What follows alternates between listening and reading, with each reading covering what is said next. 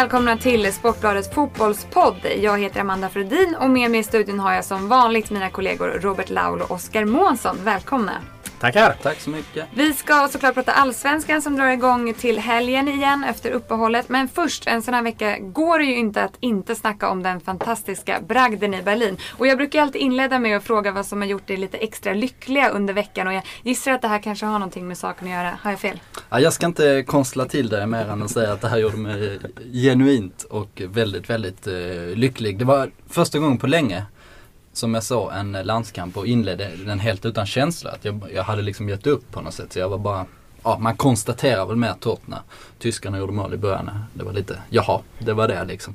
Men sen så hände ju något eh, helt eh, vansinnigt, vansinnigt i andra halvlek som man, eh, som man aldrig någonsin kommer att glömma. Nej, jag skriver under. Jag, jag fick ju, hade dessutom förmånen att, att vara där på plats. Eh, men jag vill tillägga att det var stort att se Miroslav Klose göra två mål också. Tyskälskaren. Jajamän. Vi måste ju grotta ner oss lite mer i den här matchen. Eh, är det så att det är tidernas mest osannolika vändning eller vad säger ni? Ja, eh, tvivelsutan eh, för svensk del och eh, det är svårt att påminna sig om några liksom, eh, landslagsvändningar eh, överhuvudtaget på, på den här nivån. Liksom. Eh, så att alla, alla så kallade överord är berättigade i, i det här fallet. Det är någonting man aldrig upplevt tidigare. Någonting man förmodligen aldrig kommer uppleva igen. Och det har ju förvrängt sinnet uppenbarligen på människor. Alltså jag, jag har haft mycket roligt åt min, eh, min gode vän och kollega Erik Niva som i, i sin krönika efter den här matchen beskrev, beskrev hur han vid 4-4 målet skrek, skrålade och tumlade runt på pressläktaren.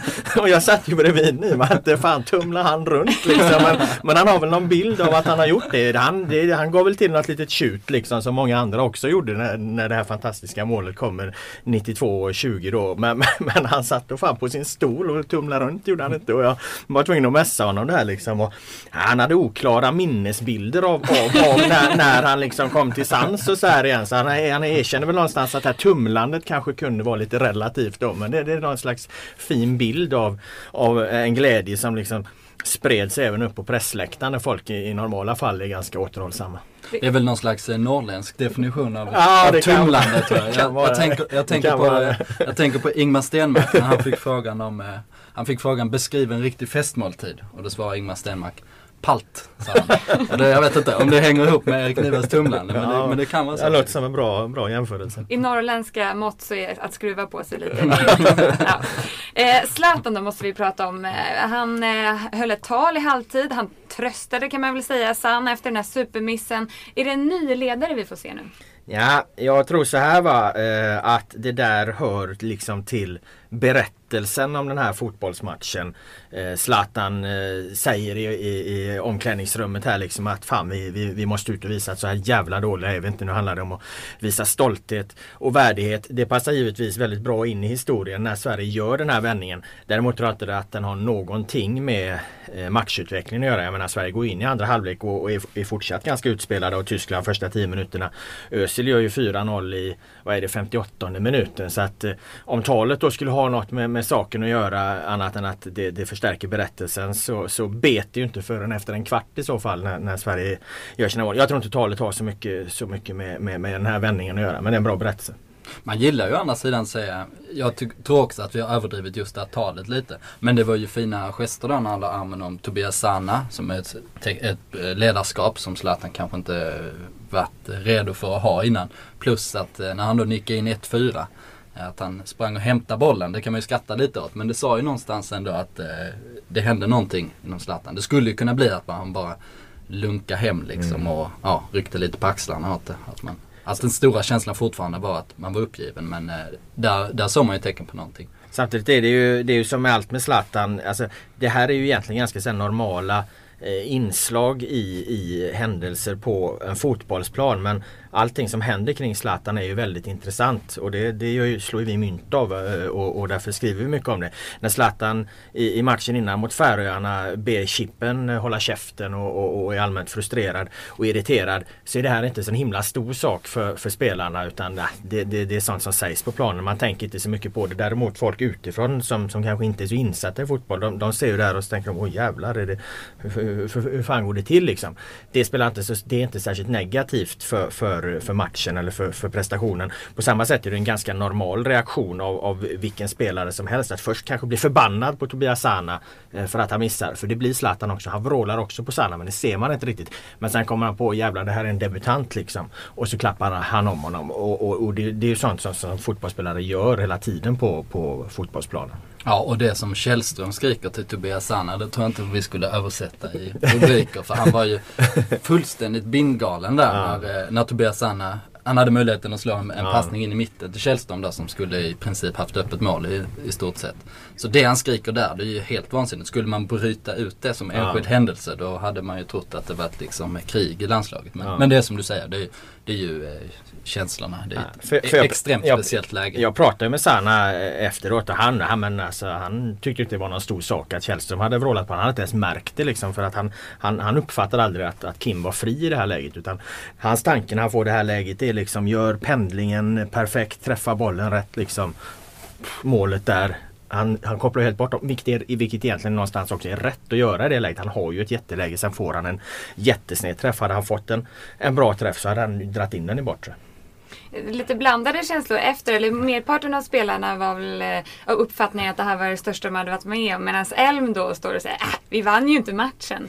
är, är det en vinnarskalle som pratar eller en galning? Ja, jag, jag, tror att som det utvecklade sig så, så kände de väl någonstans att de hade, de hade så mycket chanser här på slutet att de kunde ha, ha petat in den här kvitteringen tidigare, exempelvis Sanas läge då. Och Tyskland var ju uppenbarligen så ur gängorna här och, och tappade den här matchen så totalt och, och Sverige hade sån energi och bara forsa framåt. Så att hade det varit mer tid kvar så är det fan inte omöjligt att Sverige hade gjort 5-4. Sådan var ju matchbilden. Eh, som matchbilden blev, vilket är fullständigt otroligt, eh, så hade det varit logiskt om det hade varit mer tid kvar att Sverige hade gjort ett 5-4 mål också. Eh, och, och, när man är så inne i det så, ja, jag kan förstå hur Rasmus tänker där. Nu blev det inget 5-4 mål men jag måste ju ta upp den här debatten vi haft på redaktionen. Jag eh, diskuterade med Thomas Roos, vår eh, hockeyreporter. Eh, och när man börjar jämföra fotboll och hockey då är det lite som eh, hund och kattmänniskor. Att, eh, då väcks känslorna till liv eh, innan, innan förnuftet går in på något sätt. Jag, och jag då tyckte att det här var den mest osannolika upphämtningen ett svenskt landslag gjort eh, genom alla tider. Jag i alla sporter? I alla ja. lagsporter. Det är inte den så här största prestationen eh, som har gjorts. Så det är kanske inte det enskilt mest klassiska ögonblicket men det mest osannolika. Det var ett spelbolag som hade räknat ut att det var en gång på 6 500 som ett sånt här scenario kunde hända då när Sverige låg under med 4-0. Eh, spelbolagen rör vi för sig bara eh, upp till 1000 gånger pengarna som de svinspelbolag är. Eh, cynikerna. Men eh, men just i osannolikhetsgraden då argumenterar Thomas Roos givetvis för att eh, vändningen i Hartwall Arena var större när Sverige under med 1-5 mot eh, Finland vände till 6-5 i VM 2003. Eh, men det höll jag, höll jag inte med om eh, som sagt men eh, denna sätter jag som eh, nummer ett, alla kategorier. Ja men hockey är en sport som en miljon utövare runt om i världen så det blir svårt att jämföra med sådana marginalsporter också. Det blir lite svårt att jämföra känslor för det blir lite det man gör. Mm. Ja det var därför jag ville hålla mig just i alltså själva osannolikhetsperspektivet. Alltså, mm. eh, jag sket i den, för man tar, om man tar enskilda idrottsögonblick då kanske vi har så här Ravellis räddning eller Foppas eh, straff i eh, Lillehammer eller, eh, eller, sem, eller vad heter det? Kurt Hamrins eh, solomål mot eh, Tyskland 58 i semifinalen där. Om man har största händelser då kanske Sveriges OS-guld i hockey 2006 ligger bra mm. till där när man verkligen vann alla de bästa spelarna var med. Men eh, som sagt osannolikhetsdiskussionen. Ja, så... för, för prestationsmässigt är det ju heller inte det största ett landslag gjorde. Jag menar prestar man än så länge är det ju inte ens säkert att det här betyder någonting. Jag menar prestationen att gå vidare från dödens grupp 2002 är ju egentligen någonstans mycket större än det här i, i, i, vad, det, vad, vad det fick för betydelse. Nu vet vi inte riktigt vad det här får för betydelse. Det är inte säkert det betyder någon, någonting alls. Sverige kanske inte ens går till VM. Liksom.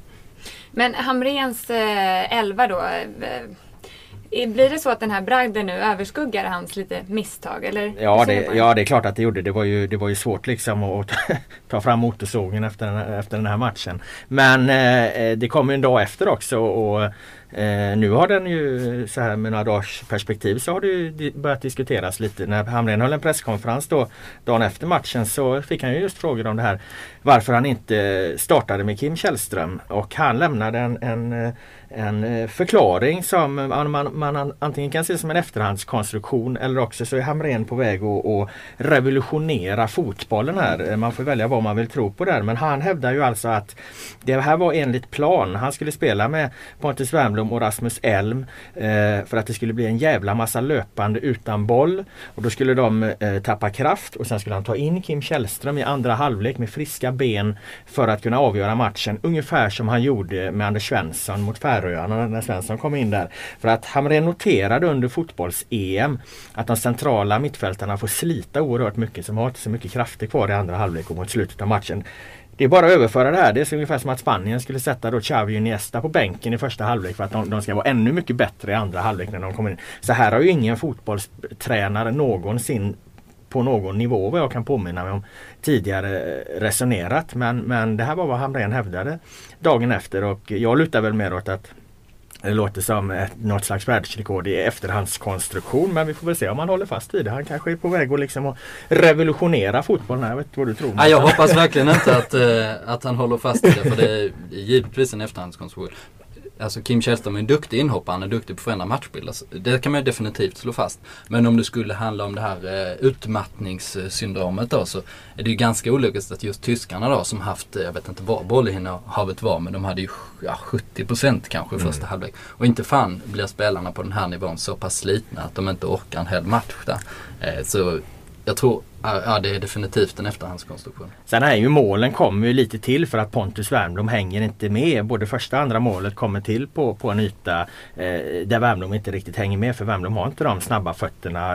Det är liksom eh, positionsspelet att täcka ytor som exempelvis Anders Svensson har haft. Eller Anders Svensson har. Så att, eh, eh och Wernbloom blev mycket riktigt utbytt i paus efter en ganska misslyckad insats. Så att, ja, alltså startelvan är eh, fortfarande ett missly- var fortfarande misslyckad, felaktig och förtjänade den kritik den, den, den fick. Men det är inte så jävla konstigt att det där faller bort lite nu. Det, det känns väl kanske lite småaktigt att sitta och, och gnälla allt för mycket om det direkt efteråt. Däremot så, så kommer den debatten leva vidare kring, kring Hamrens laguttagningar.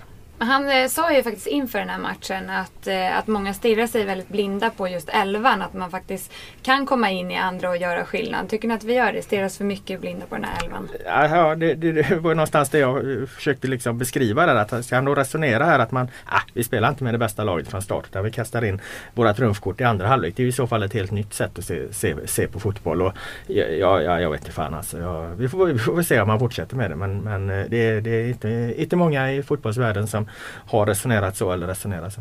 Sen tror jag att eh, i och med att han kommer med de här eh, efterhandskonstruktionerna beror ju också på att han är, någonstans befinner sig i ett försvarsläge fortfarande då. Att han känner att han har eh, media mot sig. Att han, han, har fått mycket kritik då så han känner hela tiden att han ska slå tillbaka då. Mm. Eh, och jag är övertygad om att de har tagit upp det här i, i gruppen då. Vilket är, de har tagit upp, okej okay, nu tror ingen på oss. Eh, därför ska vi liksom visa alla jävlar nu att vi kan göra det här tillsammans. Det är klassiskt sån här vi mot dem retorik. Så i spelargruppen är det ju, är det ju, ja, det är ju ett smart grepp att ta till rent eh, mentalt. Däremot eh, så finns den här kritiken som har kommit mot Hamrén, den har ju varit väldigt befogad. Eh, jag tror svenska folket, eller ofta när de eh, attackerar oss då som jobbar på på tidningar och tycker till eh, så kan det vara ofta att vi då kommer med våra efterhandskonstruktioner. Eh, vilket nog stämmer i många fall. Men om man tittar just på Hamrén, åtminstone om vi håller oss till, till vår tidning, så har det varit väldigt konsekvent då. Hela vägen så har eh, eh vi har varit väldigt, väldigt skeptiska till vissa typer av laguttagningar eh, tidigare och det är precis där vi har haft problem. Om man tar hela vägen från Ungern-förlusten, borta då var det inkonsekvent. Vi har eh, Ukraina, den här galna uttagningen med Ola Toivonen på vänstermittfältet där, där vi bara skrek nej, nej, nej. Alltså, eh, Ukraina har sin, de har eh, Jarmolenko och Hushev då på högerkanten som är deras bästa spelare. Eh, om vi fortsätter då, Anders Svensson vilar mot Färöarna när Sverige ska, när Sverige ska föra boll. Eh, och eh, Kim och Anders börjar på bänken i en sån här match då. Eh, och Wernbloom startar när Sverige inte ska vinna dueller utan täcka ytor. Så, ja, alltså kriti kritiken har varit eh, liksom eh, fullständigt konsekvent hela vägen även innan matcherna. Eh, så där eh, blir man lite irriterad då liksom eh, på, vad ska man säga, när opinionen säger att eh, liksom, media, media som eh, ja, är populistiska eller någonting i efterhand och försöker plocka billiga poänger. När det i själva verket är väldigt konsekvent och be- och befogat. Men har det varit mer eh, sågande av media den här samlingen än vad det brukar vara? Eh, nej det har det väl egentligen inte varit eh, kan, tycker jag inte men det, det kommer ju, det, jag ska relatera till mycket, det har väl, har väl hängt med lite grann så, men det, det kommer ju klart att det kommer mycket nu när, när Sverige får en sån här stor framgång. Eh, normalt sett så hamnar folk i ett läge om de ska ta parti för, för eh, landslaget eller medierna så väljer de ju nio fall av tio, tio landslaget. Eh, Såklart, ja. naturligt. Ja, absolut. Och, och det förstärks ju nu när landslaget gör en, en, en, en osannolik upphämtning här. Då, då, då, slår, då slår ju det tillbaka mot oss som har eh, kritiserat eh, Hamrén och kritiserat landslaget. Men jag menar det är ju livet som, som journalist. Man kan ju inte, man kan inte undvika att skriva det man tycker bara för att man på något sätt är rädd för att hamna i ett läge där man, där man eh, själv blir väldigt kritiserad. Alltså jag menar det, det kommer med vårt jobb att- klara av det och hantera det. Och sen säger Zlatan att, eh, att det var nog många i media som njöt eh, när de eh, låg under. Och nu njuter de inte lika mycket. Det är ju alltså det är dumheter förstås. Det är klart, klart vi inte gör det. Vi, vi, vi är inte mer människor, eller. Vi håller ju på, på Sverige förstås. Och, och vi, har, Tumlar ju till och med. vi tumlar runt. Tumla runt på Ja, pressläktaren. vi tumlar runt. Eh, nej, men, och även, eh, vilket vi varit inne på många gånger, kommersiellt är det ju bättre om man bara ser till den aspekten. Så det är alltid bättre för oss som Sverige får stora eh, framgångar. Ja, man, kan skita däremot är det ju korrekt att vi hade ju sågat Hamrén väldigt hårt eh, om eh, Tyskland hade vunnit stort. De var ju bara en hårsmån från att göra 5-0 och liksom Sverige har aldrig någonsin varit utspel. Givetvis har han fått en jävla massa sågningar från oss. Det ska man inte hymla om efter de här knapp vinst mot Kazakstan, eh, tursam seger mot Färöarna och eh, dyngtorsk mot Tyskland då om det hade blivit det. Så ja, ja, givetvis har han fått hård kritik. Eh, vad gäller resten av VM-kvalet då. Nästa match eh, hemma mot Irland. Den spelas först i mars nästa år. Så det blir, det blir en eh, lång vinter att gå och suga på den här Tysklandskaramellen. Ja, kvalet är ju sådant och ehm, det är inte alltid man reflekterar så mycket över hur jävla långa uppehåll det egentligen är. Alltså. Man kan Eh, tumla runt i flera, flera månader. Men det gör man ju verkligen nu för att eh, den här euforin Sverige rimligen borde ha fått av den här matchen så vill man väl att det snart ska vara landskamp igen givetvis.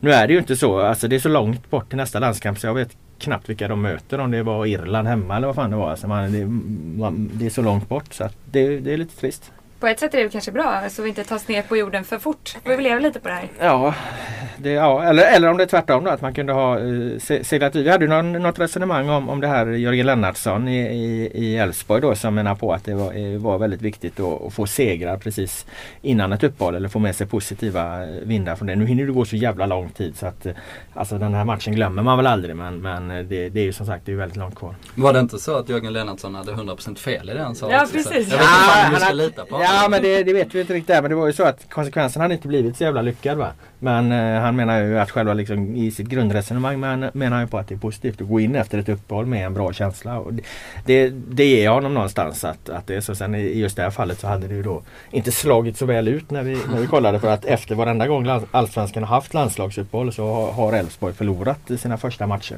Trots att de då hade gått in i samlingen med en positiv känsla. Lennartsson leder oss in på Allsvenskan. Eh, det är fyra omgångar kvar och Elfsborg toppar tätt följt av Häcken, Malmö och AIK. Hur ser statusen ut i toppklubbarna nu då efter uppehållet? Ja, de står ju inför en, en eh, eh, sannoliken dramatisk upplösning här med extremt viktiga matcher som drar igång direkt. Och, eh, först ut eh, Häcken borta mot Mjällby. Eh, en match som de, de naturligtvis ska vinna. Vi har eh, Norrköping mot Elfsborg då. eh, Elfsborg på bortaplan och vi har också Malmö på bortaplan mot eh, mot Kalmar. Eh, rent personligen så hoppas jag att, att de vinner allihopa så att det här lever vidare här nu för vi kan ju faktiskt få ett scenario där Malmö får stryk, Häcken får stryk Elfsborg vinner och då är ju, då är i princip den här allsvenskan eh, avgjord. Då, då kommer Elfsborg ha ett sånt försprång att det, det knappt går att ta in och då, då, ja, då kan vi inte göra några mer poddar om det. ja, jag är ju mest eh, nyfiken på vad, hur matematikprofessorns eh, uträkningar går. Liksom, om du har hunnit skriva något på dina formler nu på slutet eller på under det här uppehållet? Nej men det är det som är det positiva med, med sådana här grejer. Att det går alltid att vrida och vända på det. Vi kan ju också ha ett motsatt scenario där de här tre lagen får stryk och AIK eh, slår Blåvitt och, och, och, då är AIK plötsligt med igen och då, då lever ju den matematiska formen om en guldfinal eh, på Råsunda mellan eh, eh AIK och Malmö kanske. Ja fast då är det ju kanske ingen matematisk formel utan så fall har du frångått formeln och sen så har du liksom hoppat på rätt spår igen. Ja men jag har ju inspirerats här nu. Ekvationerna har gått Nej men jag har ju inspirerats här nu i Berlin av, av efterhandskonstruktionens obestridliga mästare Erik Hamrén. Så att, eh, tycker du får ge mig den. Ja, då gör jag det. ja, även om vi då ska tro att eh, guldet är kört för AIK så finns ju ändå Europa League-platserna kvar i potten. Eh, hur tänker ni kring dem? Eh, vilket lag skulle ha störst chans till ett eh, eventuellt avancemang i Europa? Alltså någonstans så, så, tycker man ju att det hade varit kul om det hade blivit lite kontinuitet i det där med, med vilka lag som, som spelar i Europa. Jag menar nu var ju Malmö ute här 20, 20, vad var det, 2000 11 och eh, man fick inte chansen 2012. Eh, nu är AIK och Helsingborg eh, ute och reser. Eh, så det hade varit, eh, varit eh, intressant att se att de hade knipt Europaplatser och fått liksom direkt bygga vidare på det här då.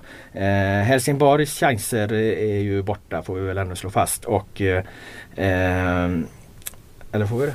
Ja det kan vi göra. Däremot... Men AIK, AIK, det var dit jag ville komma bara. AIK, eh, AIKs chanser att knipa en, en Euroleague-plats lever i allra högsta grad. Så att eh, när AIK nu, när vi nu har räknat bort AIK från guldet skulle det vara intressant att se AIK som ju har ett intressant bygge i grunden att, att, de, att de kniper en möjlighet att få kvala in till Europa League igen. Så att eh, vi får den kontinuiteten i svensk fotboll. Ja, Helsingborg där, de, är ju, de kan man räkna bort. Vilket är synd för jag tror att de hade haft allra största chansen. Mm. Dels med kontinuiteten.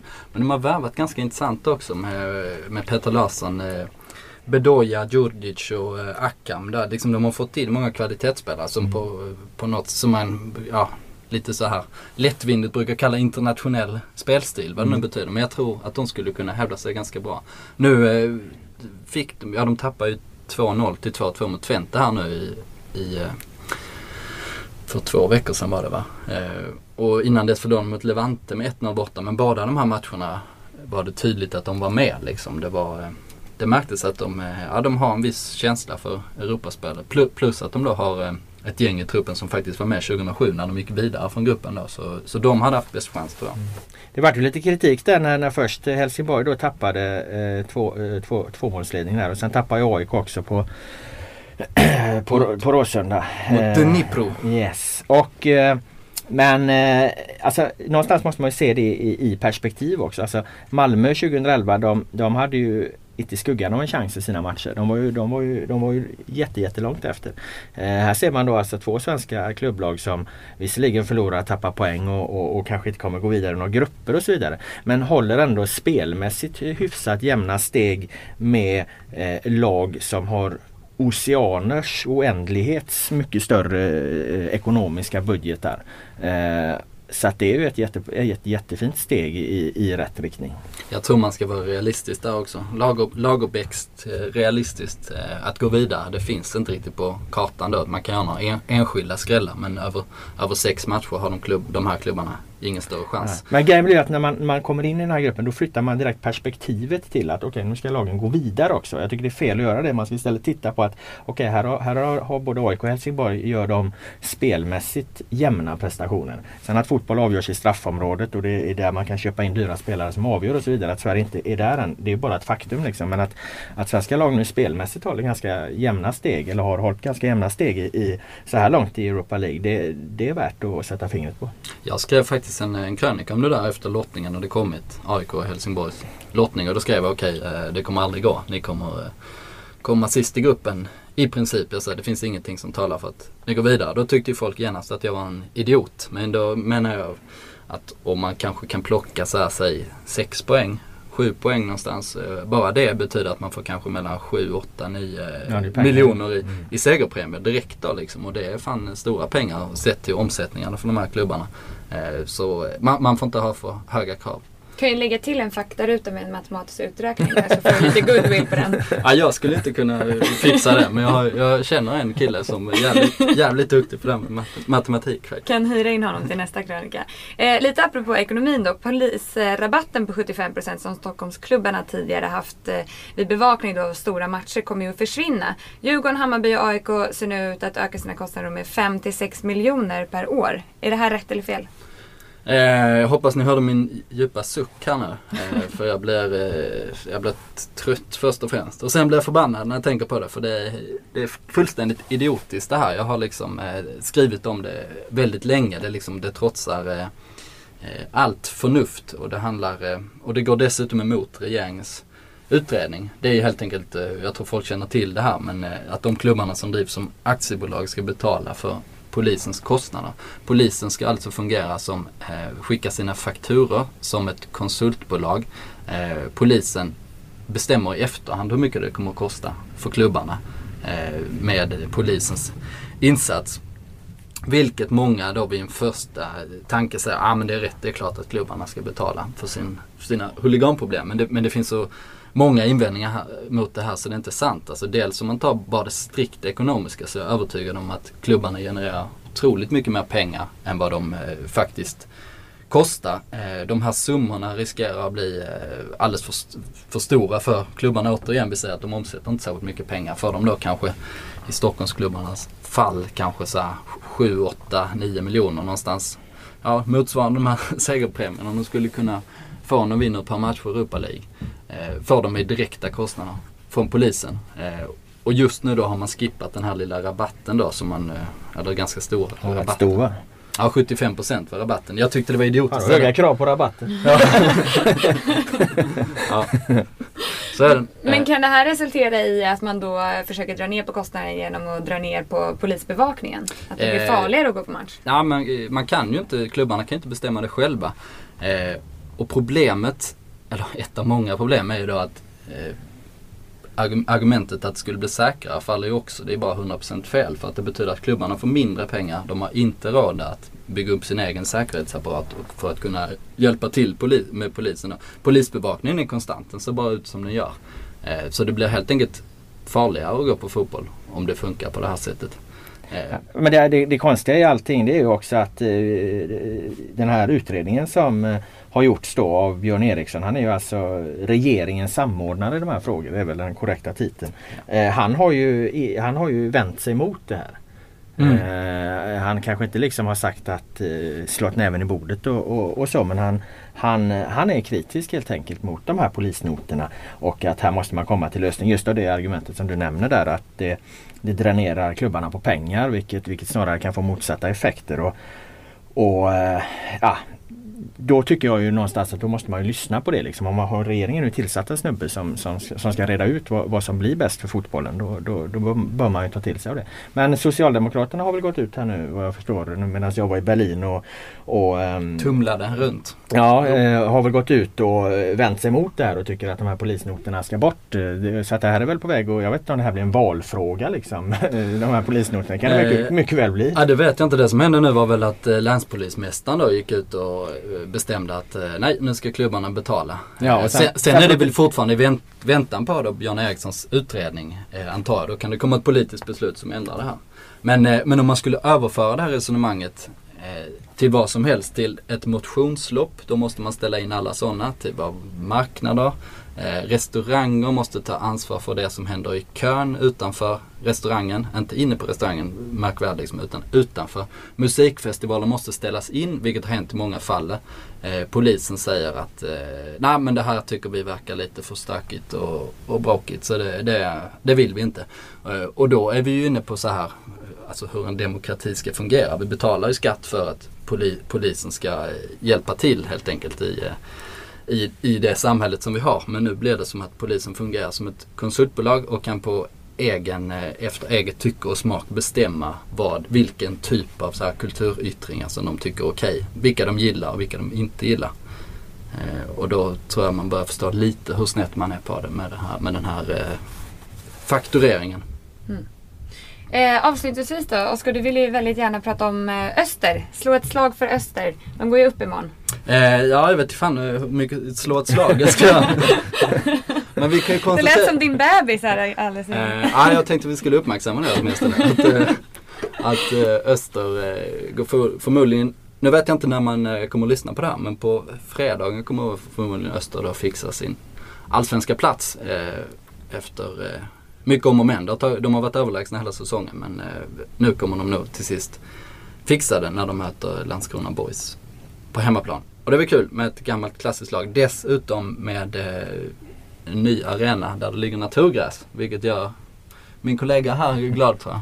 Ja, det borde ju alla fotbollsälskare glada. Men, Konstgräshataren Robert Laul. nej, men eh, Öster är intressant där. De har ju, har ju gått fram här som en, eh, en slottermaskin i, i Superettan. Och jag satte mig och kollade lite bak i tiden. För man tänker ju, spontana tanken blir då om att går de så jävla bra i Superettan så borde de rimligen gå, gå bra i Allsvenskan också. Men eh, vi hittar ju här att Norrköping gick upp eh, 2007 genom att ha gjort ungefär samma sak. Eh, avgjorde serien Superettan ganska tidigt. Eh, vann med, med, med en helskottas massa poäng. Eh, 2006 till och med. nej det var 2007 jag kollade upp det. De, ja, okej, 2007 var då detta. Eh, och gick upp och man hade stora förväntningar på Norrköping i Allsvenskan 2008. Eh, de åkte ut ungefär lika snabbt. Alltså de var hjälplöst sist i princip eh, hela säsongen. Bytte tränare 30-40 gånger dessutom. Och ja, fick inte ordning på någonting. Däremot sen när de gick upp med knappare marginalen och ganska kort senare har det, har det gått betydligt bättre. För fan Norrköping är ju ett, ett mittenlag i Allsvenskan nu. Lite samma var det mot Vidaberg som gick upp eh, och med, med hygglig marginal ett år. Åkte ut direkt. Gick upp hyfsat tight sen. Och nu är någorlunda stabil även om de har tappat mot slutet av säsongen. Men jag tror att Även om Öster har gjort den här fantastiska resan i Superettan. De kommer väl slå någon form av rekord va, i, i, i antal tagna poäng i, i, i Superettan. Så, så väntar jag med att och, och säga att de etablerar sig. För det kan behövas ett, ett, ett mellanår att man åker ner och kommer upp igen. Så i alla fall har närhistorien visat det. Men Ja. du behöver inte skämmas för att du gillar Öster för det. Eh, nej, det behöver du inte. Men de... Fan klev du fram som någon form av eh, österälskare? Det kommer ju fram här. Det var ju för några program sedan. Då var det Bajen han stod. Jag tycker vi måste titta neråt lite. Vi måste, vi måste gräva där vi står. Och då vill jag fan tillägga det allra mest intressanta att, att Lunds BK har chansen att gå upp i Superettan. Alltså jag fick intrycket att du ville slå ett slag för så här, John Guidettis extremt märkliga skada i och med att han skrev... eh, Han tecknade ett nytt kontrakt där nu. Och Hur mycket, det- tid det har vi, hur mycket tid har vi kvar? det du brukar får slå ett slag det, brukar du sitta och ondgöra dig över att det, det är något, eh, det är något eh, skumt med hans kycklingätande. Ja, slå, på, det, slå på, det här vill vi höra. ja men det här är en spaning som jag gjort under lång tid. Det är konspirationsteorier. Ja, jag vet inte riktigt om jag bottnar i den. Men, men, det, men det är ganska intressant att resonera kring i vart fall. Han skrev i alla fall ett nytt nytt kontrakt nu med Manchester City. Han eh, eh, skrev ett treårskontrakt eh, och tydligen dubblat lönen då. Så han får väl ett, eh, ett bra Premier League-kontrakt helt enkelt. Eh, men den här skadan han fick då, som tydligen, som han eh, liksom har sagt att han åt en dålig kyckling och den fick han i april. Eh, och jag tror inte vi liksom vet riktigt vad det är som har hänt där eh, egentligen. För att ända sedan han fick skadan, i alla lägen när han har uttalat sig, han eller någon har pratat om det, så har det hela tiden varit, ja men jag är, jag är snart tillbaka. Eh, jag kan göra så här mycket på träning. Jag kan, jag får tillbaka styrkan i benet då för den här, det är ju någon slags nervskada han har fått. Eh, och fortfarande, och nu säger han samma sak, jag är i stort sett eh, klar, jag kan göra mycket på träning. Men, men jag tror han är väldigt, väldigt långt från spel. Jag tror inte man eh, insett omfattningen av den här mystiska skadan då. Eh, och det här att man på något sätt mörkar hur allvarlig den är. Det förstärks då av att han svarar inte i telefon under väldigt, väldigt lång tid. Vi, vi undrar ju liksom vad är det som händer. Jag fick själv tag på honom ett par gånger. Och då sa han alltid bara han ligger och sover, sa han. Så ring, ring tillbaka. Eh, och sen kom det någon slags presskonferens då när, när hans eh, rådgivare satte upp den här mycket märkliga men ganska roliga presskonferensen på eh, ett hotell här i Stockholm. Eh, där man fick uppmaningen till journalisterna var att ni får ställa frågor om Johns fantastiska säsong. Dock ej om Inte skadan. någon skada. Eh, så jag tror, eh, och jag tror, hade man varit bara full, fullständigt eh, transparent och öppna med det så hade, hade ju vi varit jätteintresserade av det. Vi hade gjort så här info, så här ser skadan ut. Vi hade gjort grafik om det. Vi hade experter som hade fått uttala sig om varför, vad det finns för problematik. Så ja, det ligger en hund begraven någonstans. Jag tror att det handlar om att om de eh, direkt då i april när, när, när det här framkommer hade sagt att ja, det här är en extremt eh, allvarlig grej. Eh, John kanske inte kommer kunna spela fotboll på ett och ett halvt år. Då hade han liksom riskerat att falla i någon form av glömska. Jag menar, han var ju här inne i också i ett läge. Skulle någon klubb köpa honom? Eh, skulle han skriva nytt kontrakt med City? Eh, ja, det var, det var mycket spekulationer kring hans framtid. Den ena klubben var intresserad av honom efter den andra. Och Även om, även om kanske eh, det här hade framkommit när de här klubbarna hade gjort någon form av läkarundersökning med honom. Så hade liksom bilden ändå blivit att han hade känts mycket mer kall. Och jag tror inte att här, folket runt honom har velat det eller om det här själv. Jag menar han är en ganska liksom fyndig och driftig person. Så att eh, eh det är möjligt att han själv kan tyckt, tyckt så här. Eller att det är någon annan som har bestämt åt honom att nu gör vi så här liksom. Att nu ligger vi jävligt lågt med den här skadan så att vi liksom behåller ditt fina varumärke här efter den här säsongen så du inte bara rasar eh, rakt ner nu och, och man kommer, och, och, vi kommunicerar ut att nu, nu lirar du inte på, på, på ett och ett halvt år. Sen har du givetvis helt rätt. Det, det, det man ska inte hålla på och ljuga och dribbla och bluffa om sådana där grejer. Det är ju sånt som, som i så fall vi ska avslöja och dra, dra fram upp till ljuset. Men eh, man får säga att de har skött det rätt skickligt för att varje gång vi har skrivit om det så, så, så är ju bilden som kommer ut, ah, jag är snart tillbaka liksom. Nu har det gått, vad är det, åtta månader liksom och han fortfarande eventuellt långt från att komma tillbaka. Ja, jag tror du har helt rätt där. Vi, vi håller med varandra mycket i det här programmet Det måste vi gärna sätta stopp för. Men, eh, men jag tror absolut det är på det sättet också att han har ett marknadsvärde. Sen eh, som man då vill eh, skydda och, och, behålla. För att så fort det kommer ut nyheter så är det ju de, de positiva vändpunkterna eller de framställs ju som på det sättet åtminstone. Jag tror han har ju dessutom plockat in en hel stab med så här rådgivare under sista perioden. Vilket kanske var bra i det här fallet. Lite olyckligt annars tycker jag för John Guidetti är ju en, en väldigt rolig och eh, öppen person som gillar att skämta och som eh, han får ju energi av att snacka liksom. Han älskar ju det här liksom. Och är man den personligheten så ska man ju inte, man ska inte lägga, det ska inte läggas band på det liksom. Du ska inte Lars Richtifieras allt, allt för mycket. Om, om ni nu vet vem det är. Det är alltså landslags chefen som, eh, eh, som har en metod och det är liksom stoppa alla uttalanden och ställ dig gärna fysiskt i vägen. Så. Ja, här är vi inte överens för jag tycker att Lasse Richt har förändrats rätt mycket nu under, eh, under de senare åren. Jag har kommit på, på hyfsat bra fot med Lasse Richt och jag kan till och med tycka att han är lite rolig ibland. Skitsamma. Eh, Jan Guidetti var ju fantastisk i, i Skavlan när han dessutom fick eh, köra detta program på engelska. Och min spontana tanke när jag såg det, det här är en eh, exemplarisk svensk lagkapten i framtiden. För annars sitter de ju, ju många av dem där, eh, icke minst vår förbundskapten och, och, knappt får fram ett ord när det kommer till engelska frågor. Men, men, men John han talade ju eh, bättre engelska än en, en infödd eh, engelsman. Ju. Inte för att jag kan prata engelska någon vidare. Så jag är inte förbundskapten eller landslagskapten heller. Nej, men jag tror att han blir en bra, bra landslagskapten någon gång i framtiden, eh, Gudetti. Om han nu bara eh, lyckas smälta den här kycklingbiten. Och... ja det hoppas jag också. Han är ju eh, väldigt populär i gruppen också. Det märks ju att han får ju kompisar lätt liksom. Och jag hopp, hoppas ju verkligen att han eh, kommer tillbaka så fort som möjligt. Däremot eh, är jag rätt skeptisk faktiskt. Hur det ser ut just nu. Mm. Eh, vi rundar av med lite konspirationsteorier och en kanske framtida lagkapten då. Eh, Robert och Oskar, tack för att ni var med oss och eh, vi tackar såklart alla ni som lyssnat. Vi är tillbaka igen nästa vecka. Jag hoppas ni är med oss då också. Tack och hej!